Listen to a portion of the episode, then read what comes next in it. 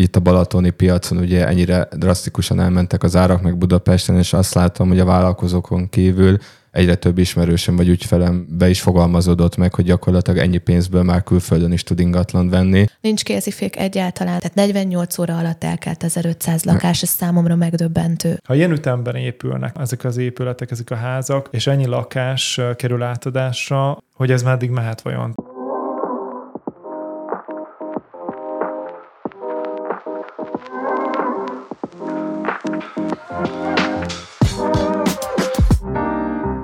Sziasztok, Havas János vagyok, és ez itt a Kulcskérdés Podcast. Mai adásunkban Grabant Janóval leszünk ketten a házigazdák. Sziasztok! Ezt lassan már megszokhatjátok, de ami újdonság, hogy Norbit lecseréltük egy fiatalabb hölgyre.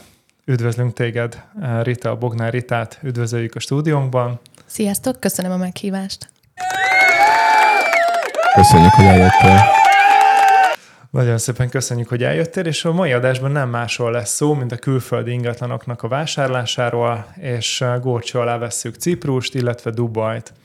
Úgyhogy ebben a két témában fogunk beszélgetni veled, hiszen neked vannak, illetve sok eladásod van ezekben az országokban, illetve ezeken a területeken. Az lenne a kérésem, hogyha az elején egy picit így bemutatkoznál, hogy mióta is foglalkozol ingatlan közvetítéssel, hogy jött ez a külföldi ingatlan vonal?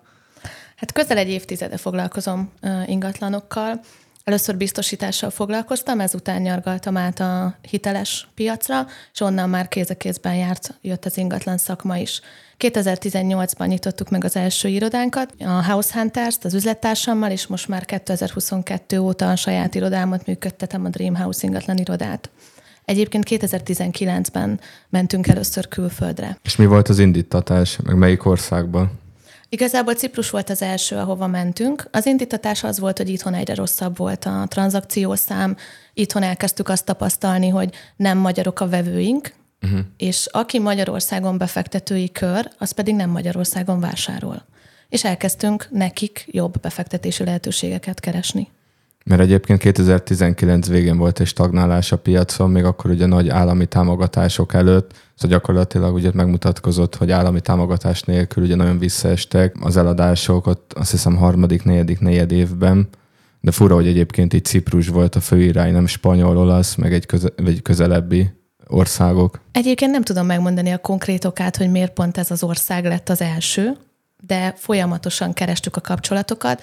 Számomra az emberi kapcsolatok nagyon fontosak, és minden országban, ahol dolgozunk, egyébként magyar közvetítővel dolgozunk, és kerestük, hogy a jelenlegi piacokon milyen magyar kollégák milyen országokban dolgoznak. Ez ugye az ügyfeleknek is egy nagyon nagy könnyebbség, hogy amikor megérkezik a reptéren, várják, vagy az első irodába, amikor érkezünk, átveszük a szállást, akkor mindenhol értik, amit mond, vagy van egy kapcsolattartó, aki magyarul beszél, és kint egy magyar ember fogad minket, azért az igen bizalomgerjesztő. Ez szerintem hatalmas segítség az embereknek, és egyébként mit uh, tapasztaltok, vagy mit láttok, hogy kik uh, azok az ügyfelek, akik elsősorban így külföldre mennek, és külföldön szeretnének befektetni? Jellemzően olyan emberekkel találkoztunk, akikkel ki is mentünk, és vásároltak is, akik valamilyen vállalkozást üzemeltetnek, és szeretnének a későbbiekben a nyugdíjas évekre valami tengerparti, nyugodt, relaxálós helyen megpihenni, nyugdíjba menni. Tehát kicsit akkor... korábban, mint, mint a magyar nyugdíjasok. Tehát nem hatvanöt évesen, hanem negyvenöt évesen mennének nyugdíjba a tengerparton. Tehát akkor főként vállalkozók, akik vásárolnak rajtatok keresztül. Mm. Jellemzően igen. Meg egyébként, ahogy itthon szerintem, itt a balatoni piacon ugye ennyire drasztikusan elmentek az árak, meg Budapesten, és azt látom, hogy a vállalkozókon kívül egyre több ismerősöm vagy ügyfelem be is fogalmazódott meg, hogy gyakorlatilag ennyi pénzből már külföldön is tud ingatlant venni, és akkor inkább azt már kint fekteti be, mivel sokan szerintem azt gondolják, hogy egy biztosabb táptalaj külföld, másrészt meg azért itthon elég bizonytalan minden, ugye fél évente olyan változások vannak, úgyhogy olcsóbb is, meg talán biztosabbnak is ítélik. Igen, konkrétan azt mondhatjuk, hogy egy budapesti használt panellakás árából tudunk vásárolni egy új építésű tengerparti ingatlant más országban. Uh-huh. Elég jó, elég jó. Azért egy panellal szemben szerintem egy elég jó választás egy ilyen ingatlan. És végigvezetnél minket ezen a teljes folyamaton, hogy hogyan történik ez nálatok? Tehát, hogyha valaki szeretnék nálatok mondjuk egy ilyen ingatlant vásárolni, akkor mi az a folyamat, amin én végig fogok menni veletek? Ugye említettem, hogy nekem nagyon fontos a személyes kapcsolat, úgyhogy első körben is találkozunk személyesen az ügyféllel, és átbeszéljük, hogy mi az, amit keres. Milyen büdzséje van, lakást keres, vagy kertes házat, élni szeretne ott, mert egyébként vannak kiköltöző ügyfeleink is, egyre nagyobb számban, vagy csak befektetési céllal keresi ezt az ingatlant, és ez alapján átbeszéljük az országokat, hogy melyek, melyek azok az országok, ami neki számításba jöhet, és ezután beszéljük meg, hogy mikor utazunk ki, megnézzük a konkrét projekteket, alaprajzokkal és mindennel már az irodában, és megbeszéljük, hogy mikor utazunk ki, és a kinti partner az már tudja, hogy mit keresünk, tehát már a teljes igényfelmérésen végigmegyünk, mire kint megérkezünk. És egyébként a kinti partner, gondolom, a lebonyolításban mindenbe segít, a szerződésekbe, természetesen, adózási kérdésekbe. Természetesen vagy a reptéren várnak minket, vagy a megbeszélt irodába érkezünk, hogyha taxizunk, például ugye Dubajban taxizunk, Cipruson jön a transferértünk, átveszünk a szállást, nyugiban megérkezünk és átszellemülünk, mert egyébként mindkét ország teljesen más típus, mint itthon. Itthon mindenhova rohanunk időpontra. kilenc óra az kilenc nulla nulla, ha öt perccel később már elnézést kérsz. Kint másfél órás késésért nem is szólnak. Akkor mi nagyon sok külföldi ügyféllel dolgozhatunk, mert ezért nekem mostanában volt egy-két komolyabb csúszás. negyvenöt perc, szerintem ők ezen szocializálódtak. Igen, ők egyébként sokkal nyugodtabbak. Nem tudom, láttátok-e a Lopott idő című filmet, uh-huh. de körülbelül úgy kell elképzelni, mint a Magyarország egy ilyen külső zóna lenne, ahol rohanunk, sietünk, mert az idő pénz. Dubaj és Ciprus pedig az ellenkezője, ahol szépen lassan esznek, komótosan vásárolnak, és sehova nem sietnek, se az autóval, se, se étkezés közben. Tehát egy ebédidő, az két-három óra, miközben két projekt között utazunk megnézni két különböző lakás, vagy házat, vagy építkezést, közben megállunk ebédelni egyébként valamelyik kivitelezőnek az értékesítőjével, meg a kinti partnerrel, és két-három órát legalább ott ülünk az étterembe, és beszélgetünk. Hogyha megérkezünk ki, ugye akkor elfoglaljuk a szállásunkat, és akkor utána mi a táncrend, hogyan haladtok tovább? Aznap este megbeszéljük, hogy melyik kivitelezőnél hogyan kezdtünk, és hogy látogatjuk végig a projekteket. Ha végig látogattuk a projekteket, akkor egyébként van lehetőség a helyszínen azonnal foglalózni, vételizni egy lakást, de egyáltalán nem muszáj. Később, hogyha hazajöttél és aludtál rá egyet, és megbeszélted a családdal, akkor ugyanúgy tudsz itthonról is utalással szerződni. Nagyon rugalmasak a kivitelezők, akár kriptovalutával is lehet fizetni, vagy utalással, de egyébként Cipruson sokkal jobban szeretik a készpénzt, Dubajban egyáltalán nem fogadják el a készpénzt. De egyébként akkor inkább újabb építési projektekre érdeklődnek leginkább, nem? Most nyilván családi házaknál gondolom használt is, de...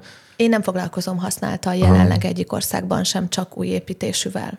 És egyébként Dubaj, Ciprusról van szó, itt mennyit építenek, vagy most me- mekkora fejlesztések vannak, mert itt ugye Európán belül ugye kezd kicsit leállni, hogy ott ez mennyire figyelhető meg ez a tendencia? Ott ennek az ellenkezője, tehát nőnek a házak, mint a gomba ki a földből, és borzasztóan érdekes, hogy havonta utazok ki körülbelül, és hogy egy hónap alatt mekkorát halad egy építkezés, az számomra megdöbbentő. Szóval például Cipruson háromszázhatvan napot süt a nap hmm. egy évben, tehát a száradási idők egy, egy ilyen helyen teljesen más kategória, úgyhogy négy öt hat szintet húznak föl egy hónap alatt, amíg itthon egy hónap alatt maximum egy szintet tudnak betonozni. És milyen a minőség?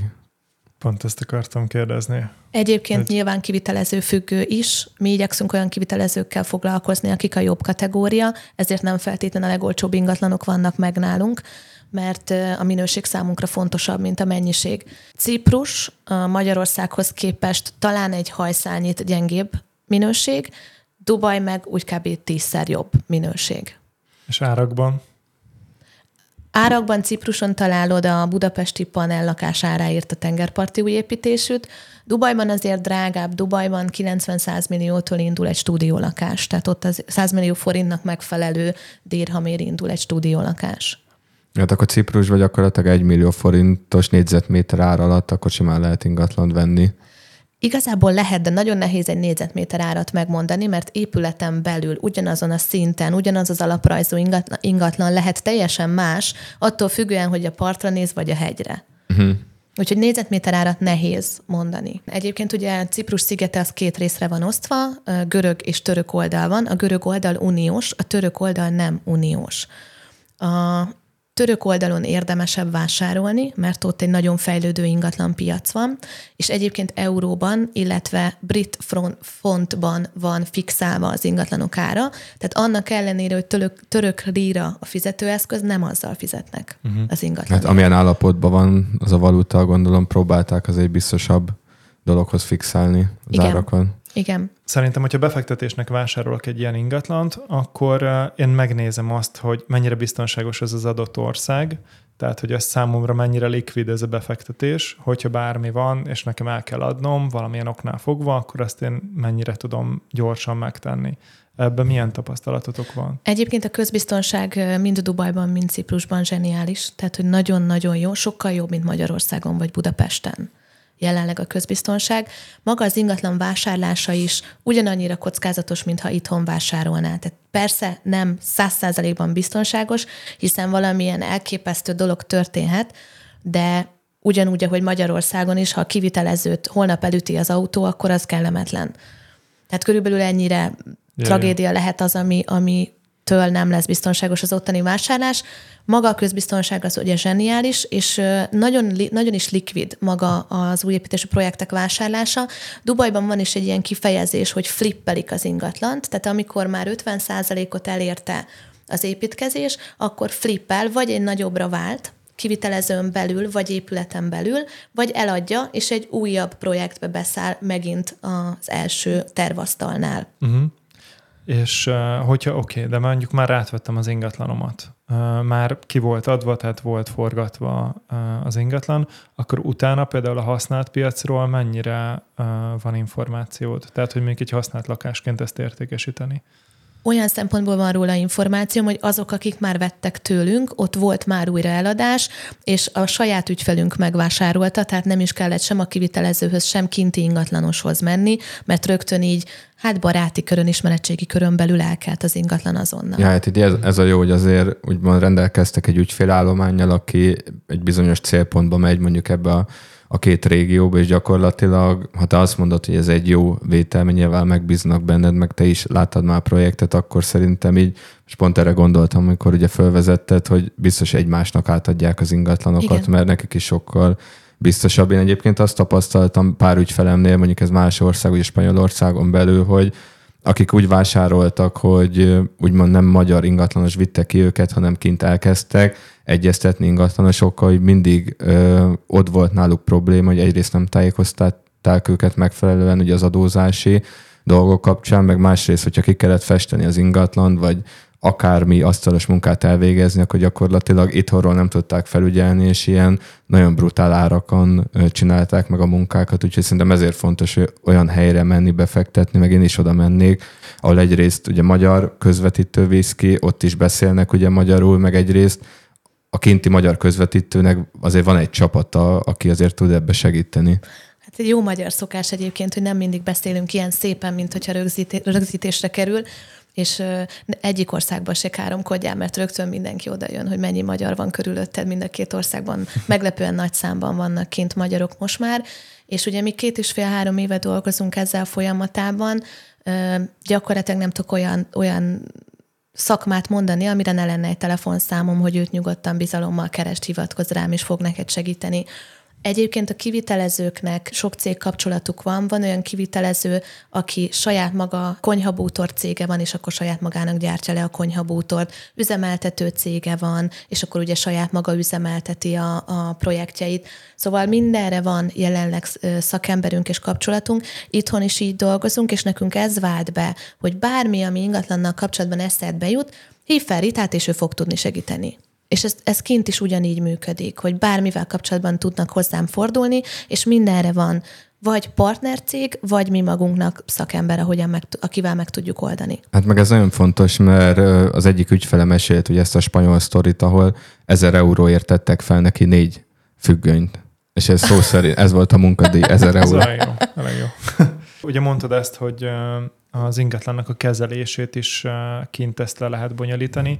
Ez hogyan néz ki? Tehát, hogyha veszek egy új építésű ingatlant, és én ezt mondjuk akkor nem flippelni szeretném, hanem mondjuk bérbe szeretném adni, mondjuk rövid távon. Gondolom az éri meg ott is jobban. Vagy igen, az éri meg sokkal jobban, és jellemzően a tengerparti projektekben nem is élnek hosszú távon, vagy sokkal egy épületben, mit tudom, húsz-harminc százaléka a, a lakó, és a többi az mind ki van adva ilyen Airbnb rövidtávú kiadásra, és van minden országban erre is több cégünk, aki egyébként üzemeltetéssel foglalkozik. kilencven százalékban a kivitelezők maguk is üzemeltetik szívesen, de természetesen, ha te szeretnél ezzel foglalkozni, vagy saját embered van rá, akkor erre is van lehetőséged, tehát nincs ebben kötöttség, hogy te hogyan szeretnéd, tudunk benne segíteni, tudunk rá kontaktot adni, de abszolút rajtad áll a választás. Uh-huh. És egyébként így az adózás része mennyibe különbözik, akár Cipruson, vagy mondjuk Dubajban, mint Magyarországon? Dubajban nagyon különbözik, mert könnyű megjegyezni, nincsen jelen pillanatban semmilyen adózása, eladás után sem ügyvédi költség van, tehát nagyon minimális költség van, amit egyébként a vásárlással kapcsolatban kell uh, kifizetni. Cipruson már vannak költségek, azt szoktuk mondani, hogy az ingatlan vételárának tíz százaléka az egy, egy bőven való rászámolás, ebben már minden belefér, a közüzemi órák felhelyezése, bekötése, ügyvédi díjak, igen, van ez a, a, a stamp fee, az a földhivatali illetékhez tudnám hasonlítani, az, hogy bejegyzésre kerüljön a tulajdoni lapra a neved, ennek a pecsétnek az ára, ez Jaj, ö, helyi, helyi, helyi földhivatali illetékhez hasonlító és költség. El, és ott eladás esetén van ilyen személyi jövedelem adófizetési kötelezettség, mint itthon? Igazából ez egy összetett dolog. Lehet, négy ingatlan után van, illetve ha kéred ezt a stamp fee-t, ha, hogy bejegyzésre kerülj, hmm. akkor van, de ha nem kéred, mert tudod, hogy el fogod adni, akkor nem kerülsz bejegyzésre, és akkor megint nincs. Szóval ezért jó tudni, hogy mi a célod vele, mert akkor mindent úgy intézünk kint, hogy a lehető legkevesebb költséged legyen. Már a megvételkor előkészítjük a következő eladást. Csak a költségvonzatát illetően akkor jobban jön ki, mint itthon. Abszolút. Abszolút. Még Cipruson is. Mert még itthon ugye is van a négy százalék ugye illeték, amikor megvásárolod, ügyvédi munkadíj, az nagyjából ilyen egy százalék, vagy fél százalék, meg ugye eladásnál a tizenöt százalék ugye öt év alatti sávosan megy. Igen, és főleg azért lenne nagyon magas a, például az es té á, ami nál, itt nálunk itthon van, mert nagyon nagy az értéknövekedés. Tehát egy új építésű projektnél itthon is jellemző, hogyha az első pillanatban száz be, mire felépül az ingatlan, sokkal többet ér. Tehát van egy erős értéknövekedés.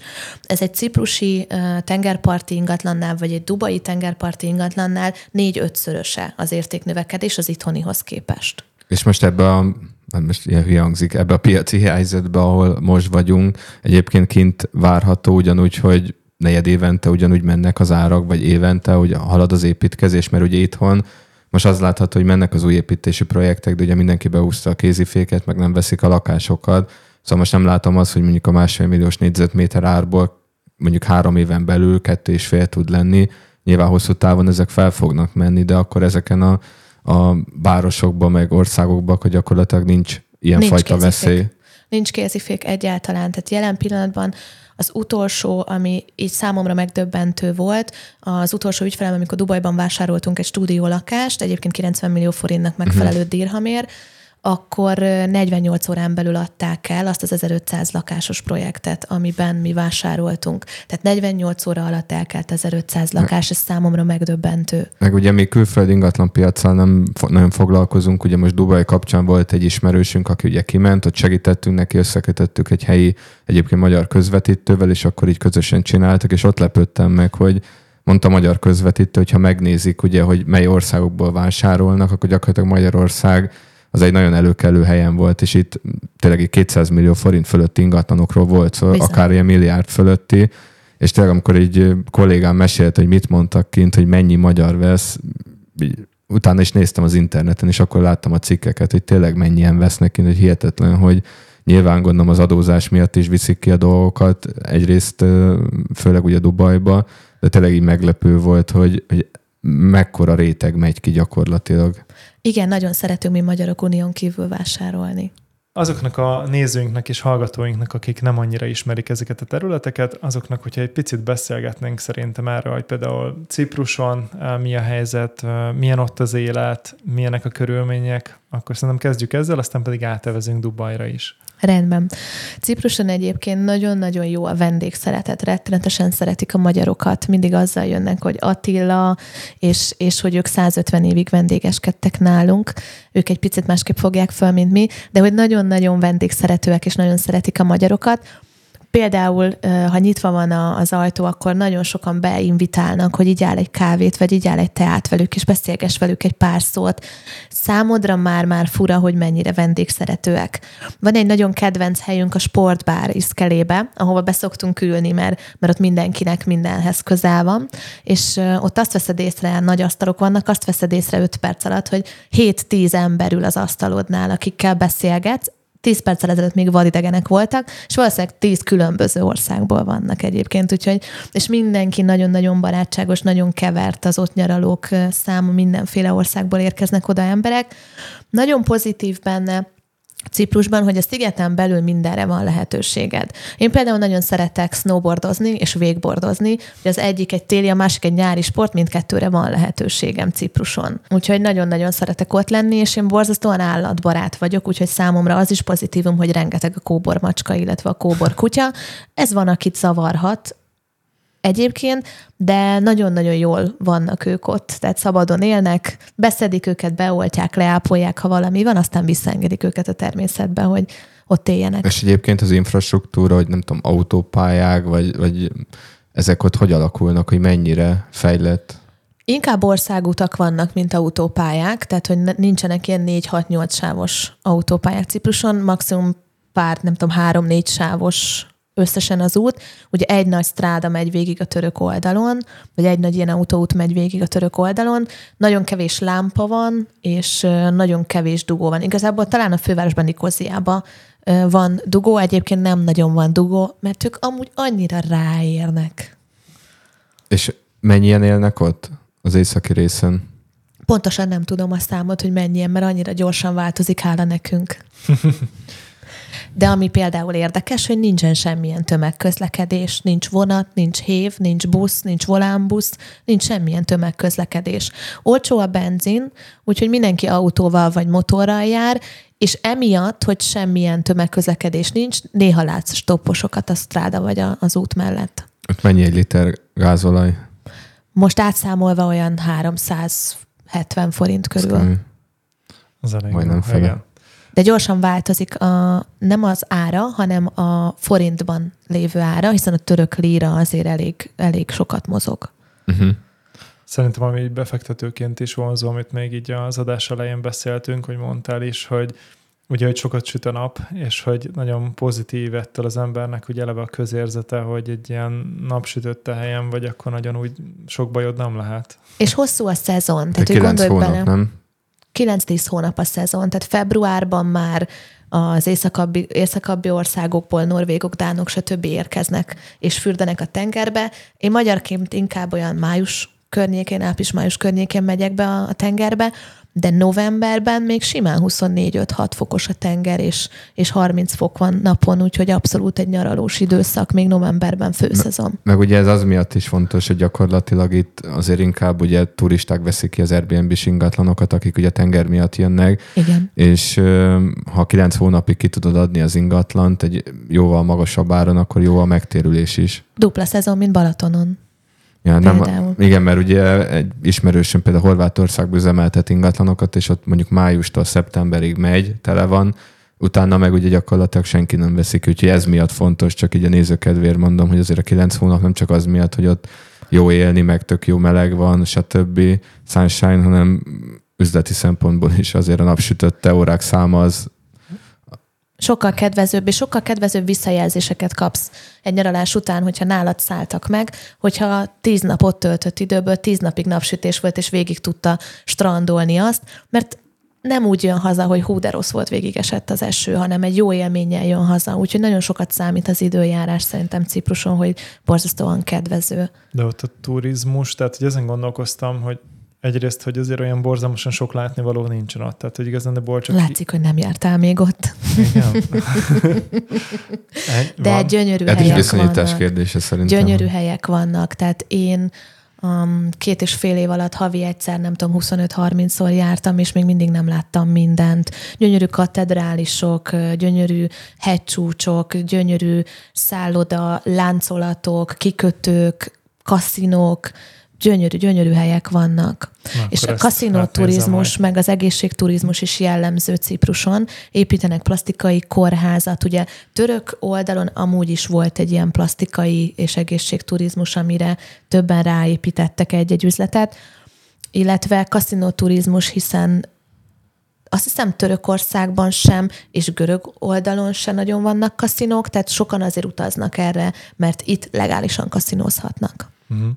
Nekem egy ismerősöm volt, aki pont mondta, hogy ugye a török oldalon ez a hajbeültetés, ő neki ő kopasz volt, és hogy emiatt ez fontos volt számára, ő, ő, őt ez zavarta, és hogy, hogy ott egyébként erre is épült egy ilyen elég komoly ilyen turizmus. Igen. Ő videózta ezt az egészet, hogy, hogy hogyan kezelik, hogyan fogadták őt, meg mindent, tehát ebből egy ilyen anyagot csinált, készített nekik.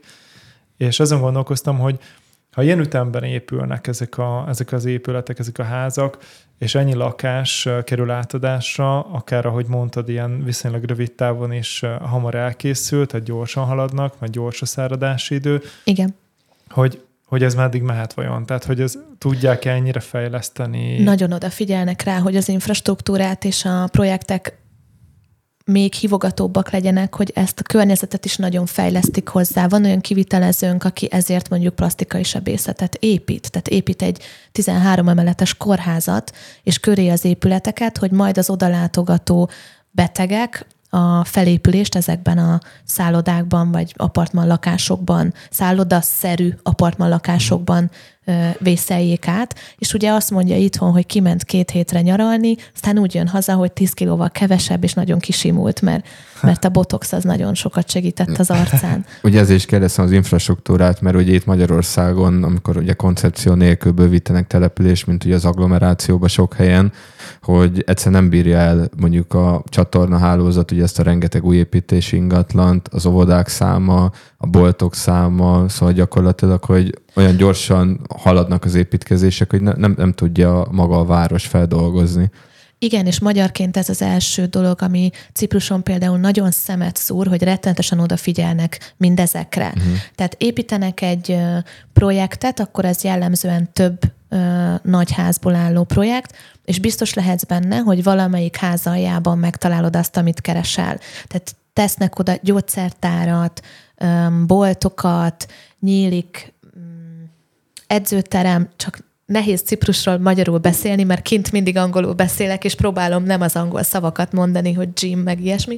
Szóval minden, minden hozzátartó szolgáltatást, amire szükséged lehet, vagy a vendégeknek szükségük lehet, azt igyekeznek nyitni. Éttermeket, bárokat. Egyébként majdnem mindegyik kivitelezőnek van saját étterme, beachbárja, strandja lent a parton, ahova vagy ilyen klímás golfkocsikkal tudsz lemenni, mert négy-ötszáz méter is megterhelő lehet tűzön napon, ha strandtáskával mész, vagy nem tudom, tűsarkuba, homokba, vagy nem tudom, hogy miért van erre szükség, mert annyira pici a táv, annyira közel vannak a tengerparthoz, a vízhez, hogy nem értem, miért kell golfkocsi, de ez is már egy ennyire luxus szolgáltatás, és ennyire odafigyelnek mindenre, hogy van olyan kivitelező, aki kiszélesíti az utat, és beköti a körforgalomba, hogy ne kelljen plusz egy körforgalmat elmenni, hogy legyere a projekthez, hanem annyival is gyorsabb és könnyebben elérhető legyen az ő projektje.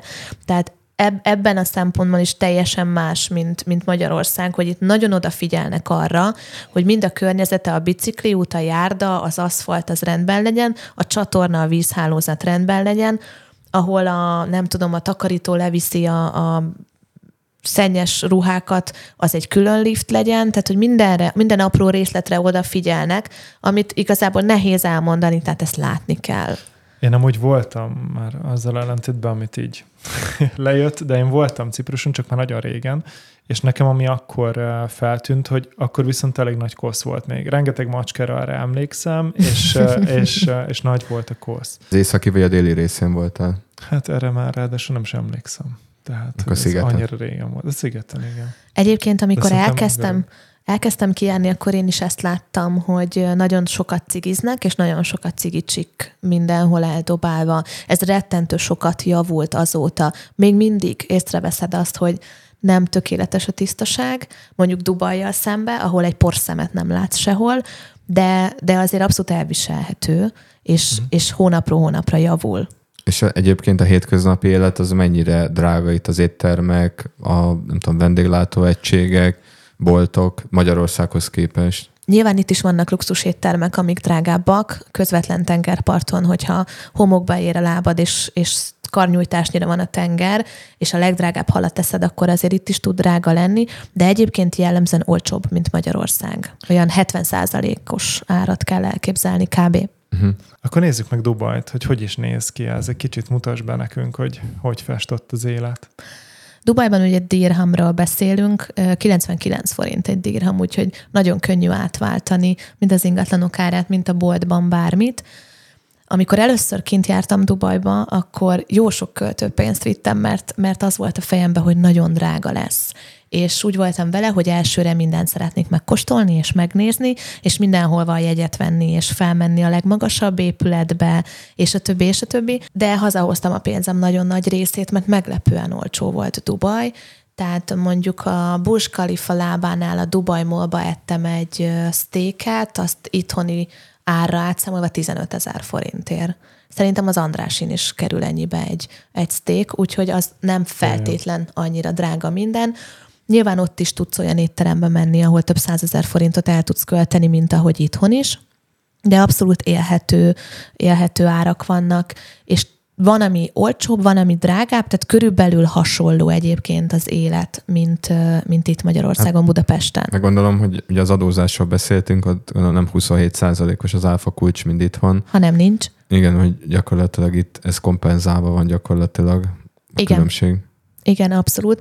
Ami még számomra nagyon meglepő volt, és nagyon kellemes csalódás volt, hogy Én, én tipikusan az a szétszórt ember vagyok, aki, aki szereti elhagyni, vagy ott felejteni a dolgait valahol, ezért van nyomkövető minden eszközömön, és laptopot is hagytam ott az étterembe, a telefonomat is hagytam ott a, a taxiba, és minden visszakerült azonnal, és felhívtak, és, és jelezték, hogy, hogy ott hagytam, és visszahoznák, és mikor hozhatják.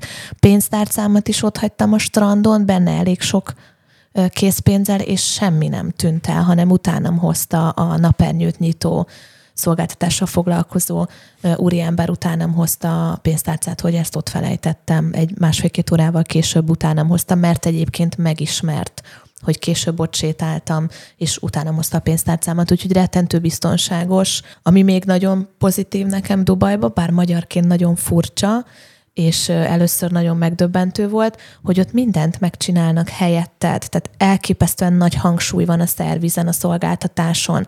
Például, ha élelmiszereket vásárolsz, bepakolják helyetted az acskóba.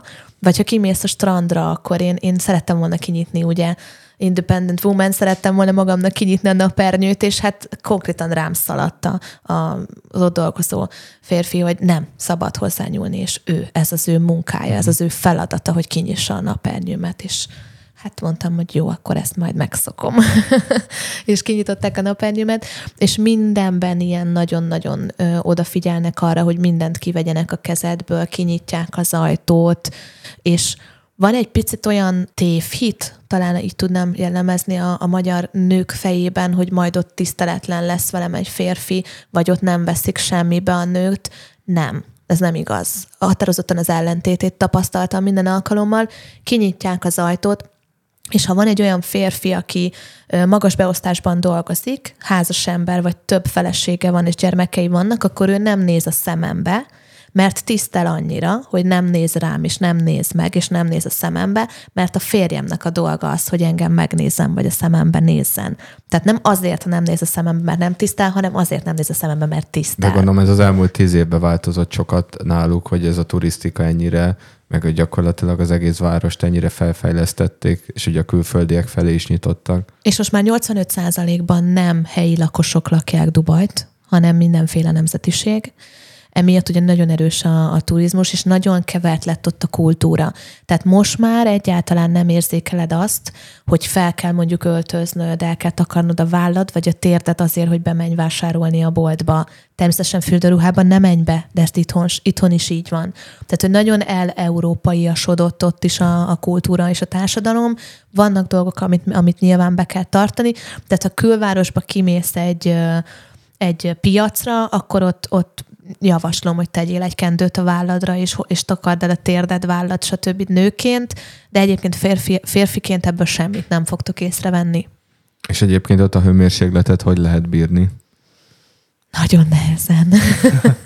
Tehát csak tengerparton és medenceparton, illetve klímában elviselhető, de erre rettenetesen berendezkedtek. Tehát a, a busz, a metró, a busz megálló minden klímával működik, és még ez is számomra érdekes volt, hogy miközben tankolnak, nem állítják le a motort, hanem folyamatosan megy a klíma, egy ilyen egy-két centire lehúzzák a vezető oldali ülést, és ott kidugják a bankkártyát, mert ugye megtankolnak helyetted, uh-huh. és akkor visszaadják a bankkártyát azon a kis résen, amennyire lehúztad, és egyfolytában megy a klíma az autóban. Mert ugye abban a térségben volt ugye télen ugye a világbajnokság, és ott ugye stadiont is hűtötték gyakorlatilag a játékosoknak, mert ugye olyan meleg volt meg akkor a páratartalom. Igen, igen, tehát ott nagyon meleg van, úgyhogy kint a tűzőnapon nem, nem sétálsz sokáig. Tehát vagy a vízparton, vagy de ott is árnyékba, vagy klímás helységbe.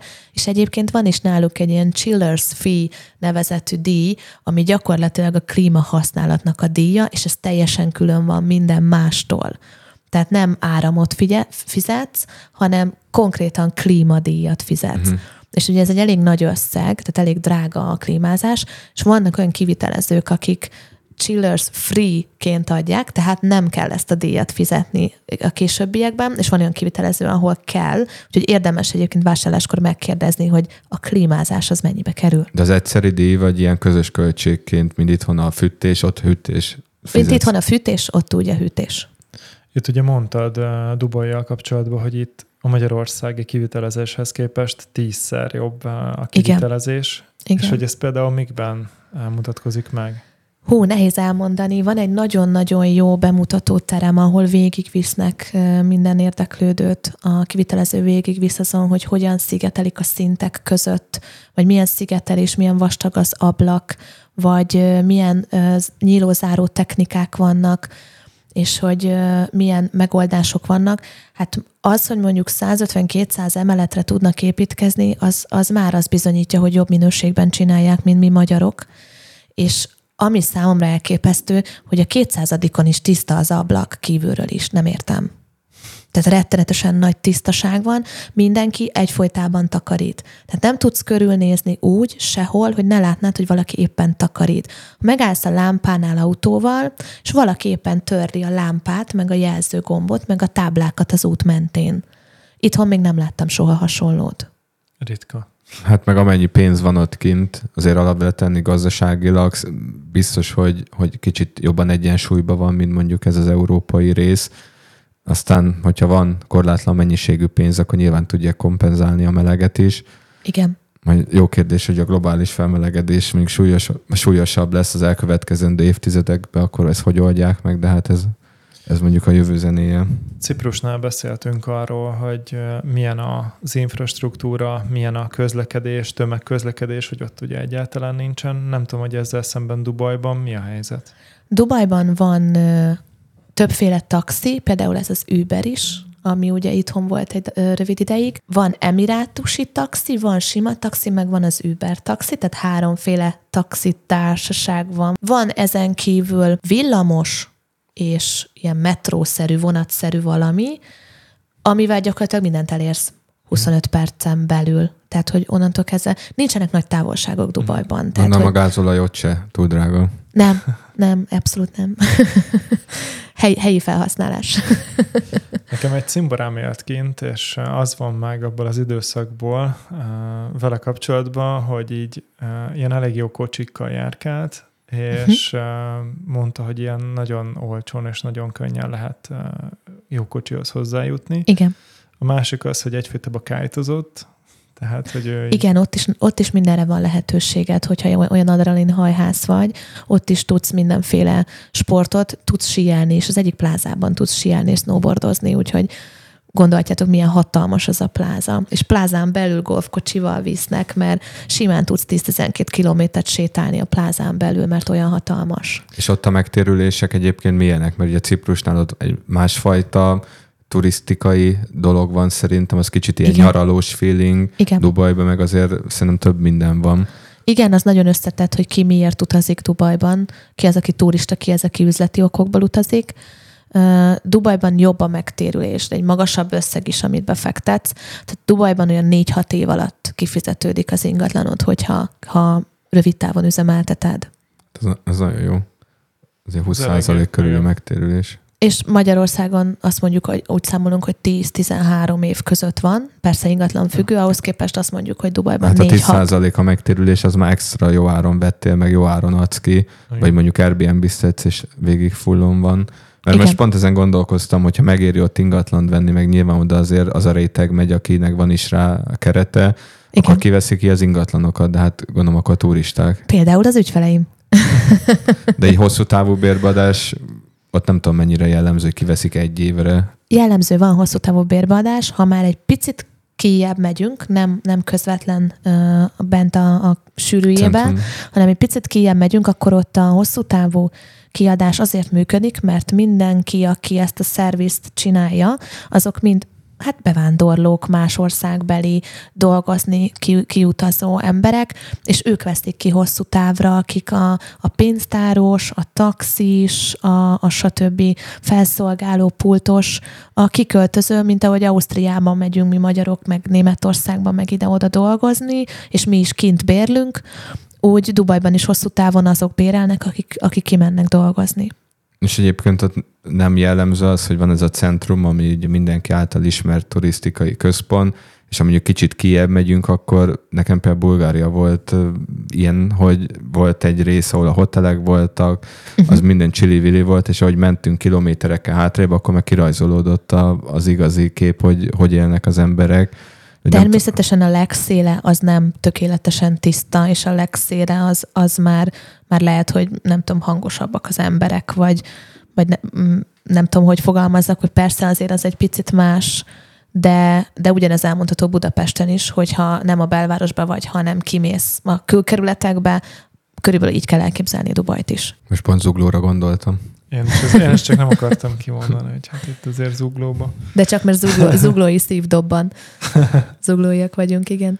Nagyon szépen köszönjük ezt a képet, amit festettél nekünk. Szerintem mind a két hely. Én már mindjárt veszem a cuccaimat, és indulok basszus a tengerpartra. Tehát még nem tudom, hogy Ciprus, hogy Dubaj legyen, de látod. Ciprus csak akkor... két és fél óra repülővel, Dubaj már hat. Akkor kezdünk Ciprussal. Oké. Okay. Remélem, hogy meghoztam mindenkinek a kedvét, hogy ellátogasson ebbe a két városba, vagy akár vásároljon ebben a két városban. Meg majd annyit csinálunk, hogy az elérhetőségedet ugye az adás alá betesszük, hogyha valakinek egyébként van kérdése, akkor ott e-mail címedet, meg a telefonszámodat megtalálják, és akkor meg tudnak keresni. Köszönöm szépen a lehetőséget. Köszönjük szépen, hogy eljöttél. Mi köszönjük, hogy eljöttél, így van. Köszönöm, Köszönöm a meghívást. Sziasztok. Sziasztok.